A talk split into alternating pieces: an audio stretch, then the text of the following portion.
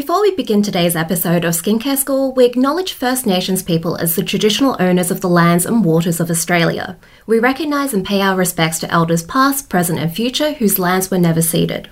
Welcome back to another season of Skincare School. I'm Amy Clark and I'm joined by science educator, chemistry PhD, and cosmetic chemist Michelle Wong, aka Lab Muffin Beauty Science. This week on Skincare School, a lot of the time we think of dead skin cells, let's get that off, but they have an important purpose and they act as this sort of buffer zone. They're like the sacrificial shield of our skin. It's like the heart of any kind of skincare routine. To having healthy skin is a functioning skin barrier that is doing what it's meant to do. So, inflammation is just your skin is kind of in hyperdrive, it's trying to deal with some sort of threat. Yes, love thy barrier, respect thy barrier. Honestly, one of the things that is really underrated in a skincare routine is just moisturizer. Today's topic is the skin barrier, or thy skin barrier, as I like to refer to it. If you listen to season one, you will be so across what this skin barrier is. If you aren't sure, you need a bit of a refresher, please go back and listen to our very first episode from season one, where we talked about skin types and the skin barrier. We also talked about it in our kind of sensitive versus sensitized episode, which was episode 10. I don't know about you, Michelle, but I am talking about my skin barrier, the barrier, impaired barrier constantly. Like it's one of the things that I talk about the most when it comes to skincare. Can we just get like a quick refresher on what the bloody thing is? I guess it really is just what your skin is meant to do. So, this is the whole reason we have skin in the first place. It forms a barrier between the insides of our bodies and the rest of the world. So, this is important for a few reasons because it stops stuff from getting in and it stops stuff from getting out. So, yeah, we have things inside us that we don't want to leak into the environment, I guess. And within our skin, the most important thing is probably water. So if your skin barrier is really impaired, then water is constantly leaking out. You're getting really dehydrated skin and that water is important in there because your skin needs that water to work properly. Otherwise, can't do its essential functions. All the biochemical reactions inside your skin can't really go without water. So I guess what the barrier actually is, the main part of our skin barrier is the top 10 to 20 layers of dead skin cells. And a lot of the time we think of dead skin cells, let's get that off, but they have an important purpose and they act as this sort of buffer zone. They're like the sacrificial shield of our skin. And yeah, that's what's shielding us. That's what's keeping the water in and keeping environmental irritants or whatever else bacteria out. And so, if you're listening to this and you might be thinking, yeah, okay, but you know, I want to use serums and like active ingredients, and that's the exciting part of skincare, and the skin barrier, like, eh, a bit boring but it's like the heart of any kind of skincare routine. Having healthy skin is a functioning skin barrier that is doing what it's meant to do. And your barrier can actually play a huge role in other skin concerns. For example, Michelle, if someone has age management skincare concerns, your skin barrier can actually impact how those concerns manifest or look in the skin, right? Yeah, so the barrier is super important for so many things. So with aging, for example, as you get older, your barrier tends to be less intact. It performs less well. And a lot of those issues with older skin, like where your skin is drying out really quickly, where your skin just isn't functioning as well as it should be, that is partly to do with a non-intact barrier. So I said before, it keeps the water in your skin and that's important for a lot of skin functions. One of these functions is actually your skin exfoliates itself. It peels off about one layer a day. But if you don't have enough water in your skin, it doesn't actually work as well. And so if your skin is drying out, if you have this impaired barrier, you'll actually have less exfoliation. And that's actually part of the reason why we tend to add in chemical exfoliation because the natural process isn't working as well. If it's working great, you have a functional barrier, then you might not need as many exfoliants, for example. Yeah, and dehydration too. So that lack of water in the skin can make the appearance of fine lines and wrinkles more pronounced. We were talking about that in our vitamin A episode. Dehydration or a lack of water in the skin can make the skin appear duller. Like there's so many things where if the barrier is functioning and it's doing what it's meant to do, there's a lot of quick wins to be had there. Exactly. Another thing that you can sort of see pretty clearly if you have an impaired barrier is redness.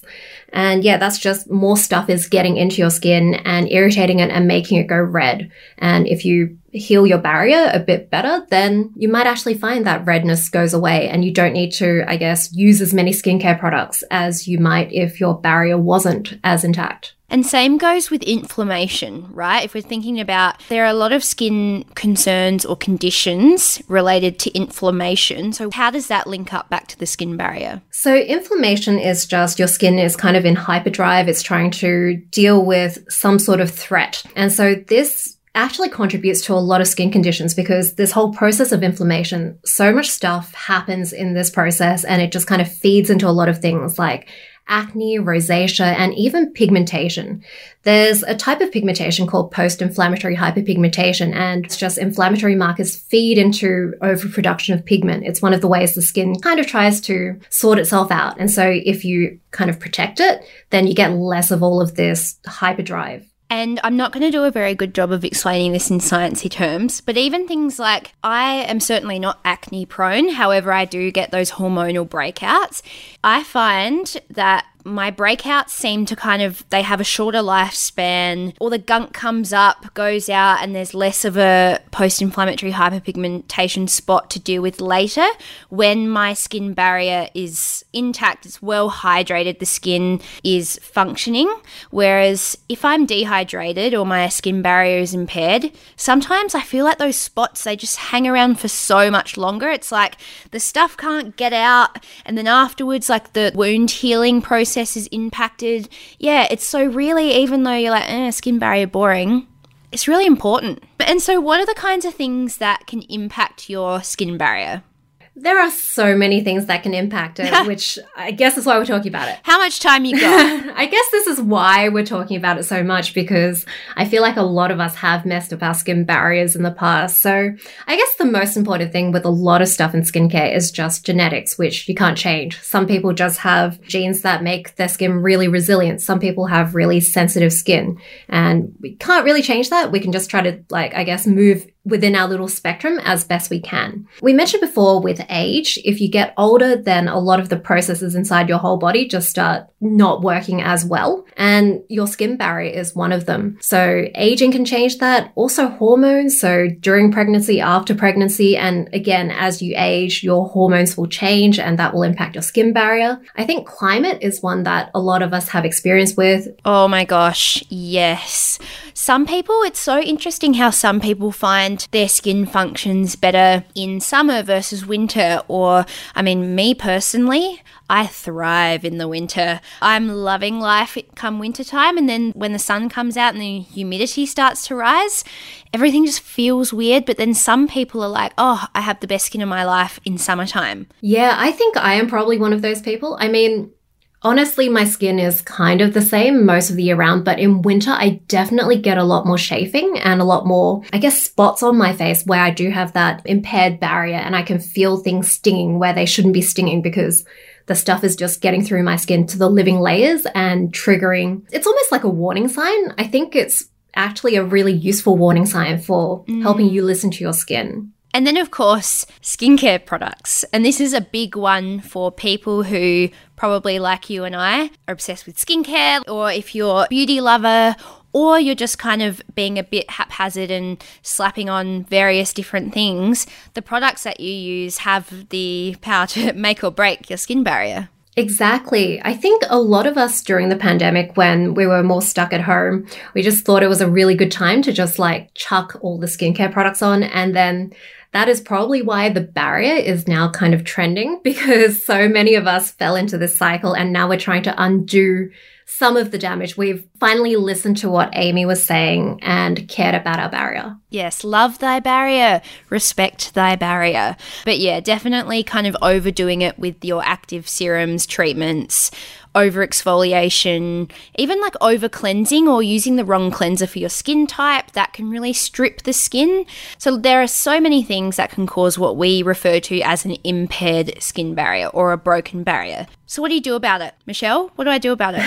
I guess that's like the million dollar question. There are a lot of products out there that are purposely designed to help you try to restore your barrier or at least support it while it's trying to recover. And a lot of it is to do with just avoiding particular ingredients. These are the more irritating actives. Some of these actually work by speeding up how quickly your barrier turns over. In other words, how quickly it sheds layers of skin. And so if you're in this situation where you've already lost too much skin, you probably want to pause those for a while. The biggest culprits are retinoids, chemical exfoliants, probably vitamin C as well, just because it's a bit irritating. In terms of what you can add to your routine, we talked about this in one of the episodes in season one, where we were talking about some of the first actives to add to your routine. And that was different types of vitamin B, niacinamide, panthenol, these ingredients are really good for restoring your skin and kind of giving back to your skin. There's also some other ones like antioxidants are good for supporting your skin. Things like centella extract, oat extract. These are all really soothing and they can help support your skin while it heals itself. And then hopefully at some point you'll have that intact barrier again. Honestly, one of the things that is really underrated in a skincare routine is just moisturizer. So there was this really interesting study where they basically just put moisturizer on old people. They just like slathered them up in oh, moisturizer. Oh, yeah? I'm picturing it now. There's literally just all these people just sitting there rubbing moisturizer on. I mean, sounds like a pretty great way to spend an afternoon, honestly.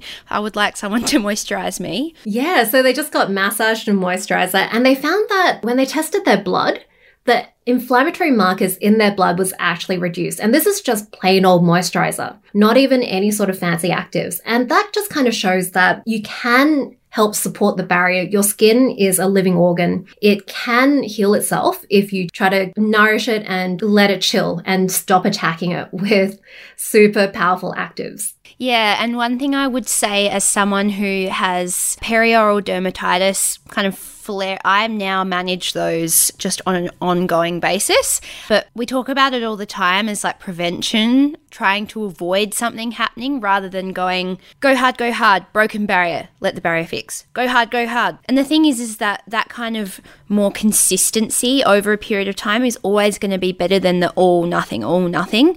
Because, you know, like how long am I going to be sitting on the bench for if I impair my skin barrier? That is a really good question, and it depends. the worst answer, always.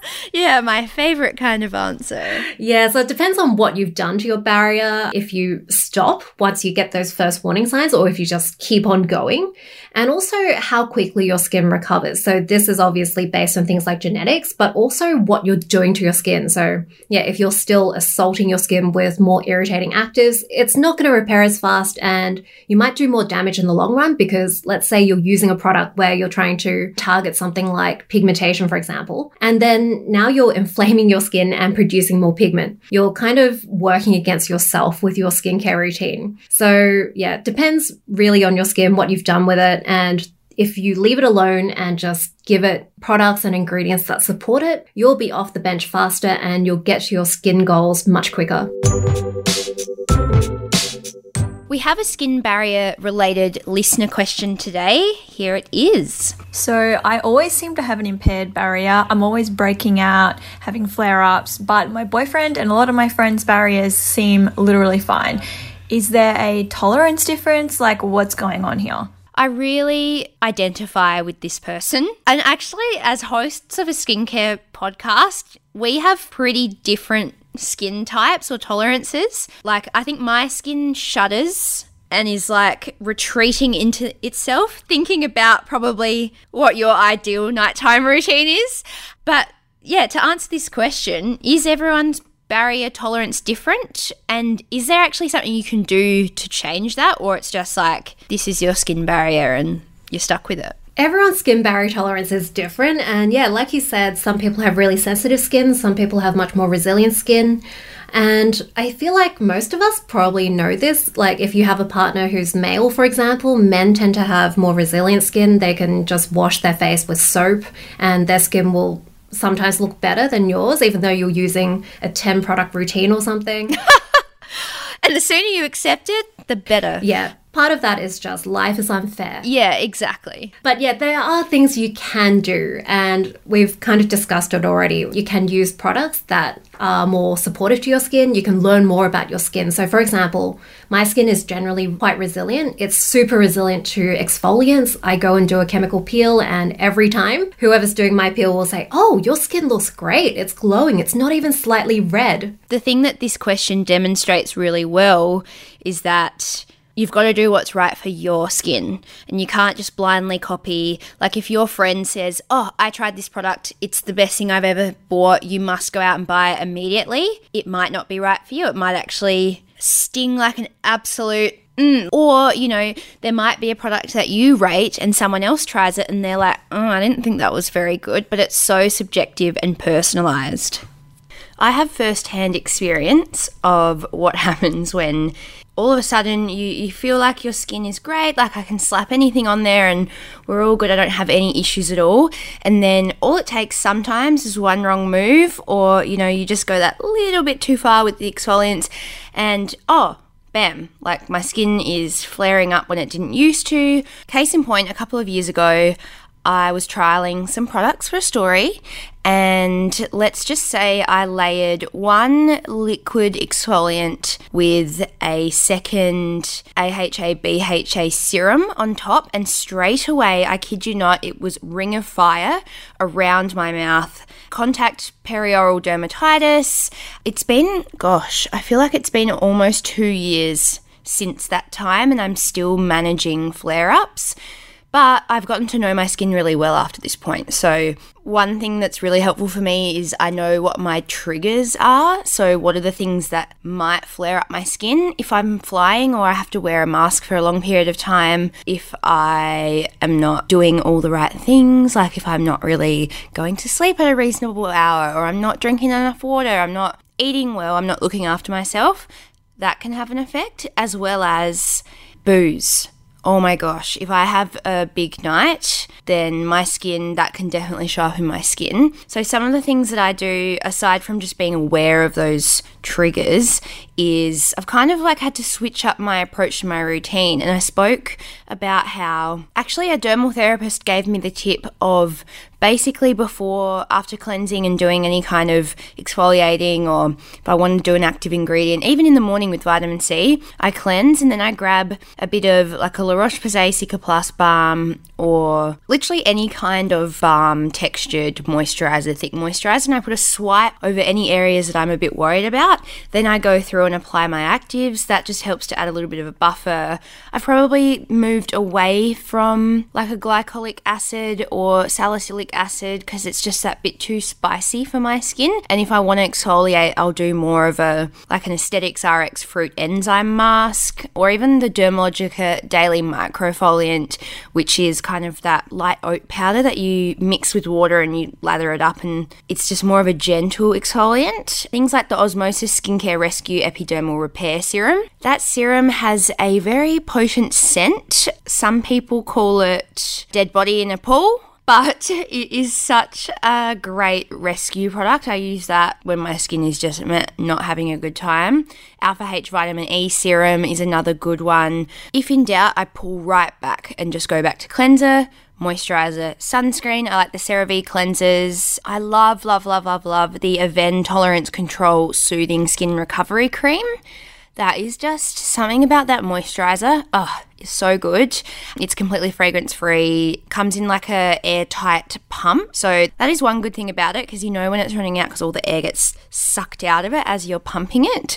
And then my Ultra Violette sunscreen. Again, your experience with your skin barrier might be different to me, but look, that's really great that your friend can do that. But, you know, there's lots of things that those of us with more sensitized faces, there's lots of things to love about us too. Thanks so much for listening to this episode of Skincare School. You'll find everything we spoke about referenced in the show notes. Got more skincare questions? Well, did you know that there's a whole team of experts and product specialists waiting to answer them on our Adore Beauty live chat? You can jump onto the adorebeauty.com.au website and chat to our team of real people in real time. And while you're there, tell us what you think, leave a review and a rating, and don't forget to tell everyone in your life about Skincare School. If you enjoyed this episode, you can subscribe in your podcast app and you'll get a notification the second that our next episode drops.